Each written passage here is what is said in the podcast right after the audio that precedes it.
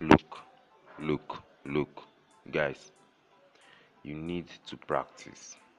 No i really do mean it now. You need to practice like practice. Play your guitar every time. Pick up your guitar every time. Play something. Practice. Practice practice practice. That's just i, I can't hammer enough on it. Practice. I mean how will you perfect your chord if, if you if you can't practice holding them how will you perfect your your your your finger independence if you don't practice the exercises? How? Just practice practice. Okay it's a new day here and it's vocal again your host. Do hang around. We'll be right back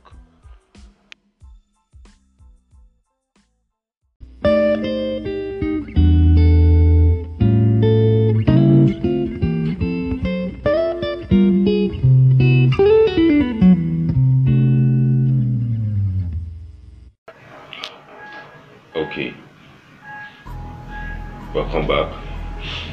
Um well it's it's you've heard what i said earlier practice. Well today we're going to go to something new a new chord the e minor. I know people are going to be wondering why the e minor and not the e major first. Well i think the e minor appears in many songs and i don't know but the C and the keys C and G are used in many songs, and the E minor is a very, very, very prominent chord in those keys. So I'd like you to learn it, and it's a very simple chord. So it's just very easy to play. You need to hold only two notes, and then strum every string. You don't leave anyone out from one to six. Very easy. Okay, now you are going to hold your guitar, and then you're going to need only your first and second fingers not that you're going to cut the other ones out. Okay. So you you place your first finger on the second fret of the a string which is your fifth string. Place your first finger on the second fret of the a string your fifth string.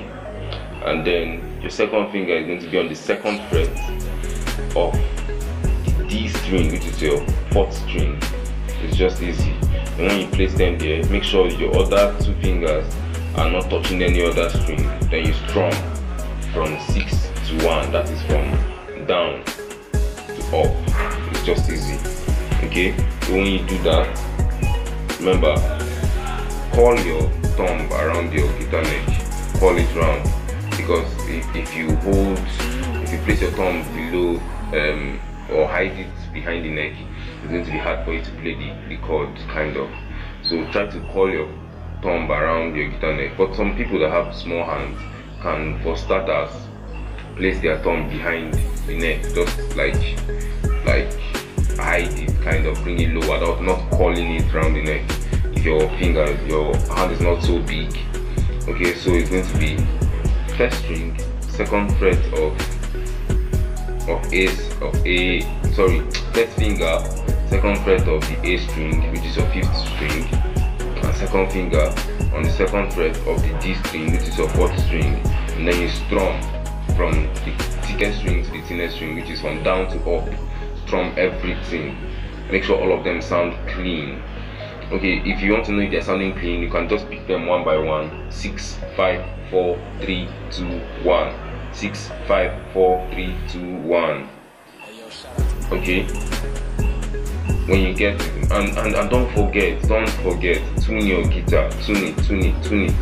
If you don't tune it it's going to sound and you're going to be training your ears listening to the wrong sound which is very bad which is very bad when playing so tune it and just enjoy yourself have fun practice practice practice practice. Alright guys take care for now. If you have any questions any difficulty at all just ask send a voice message type a message or something or type the question just ask and i'm going to answer. All right man take care and then i'll see you in the next episode. Focus out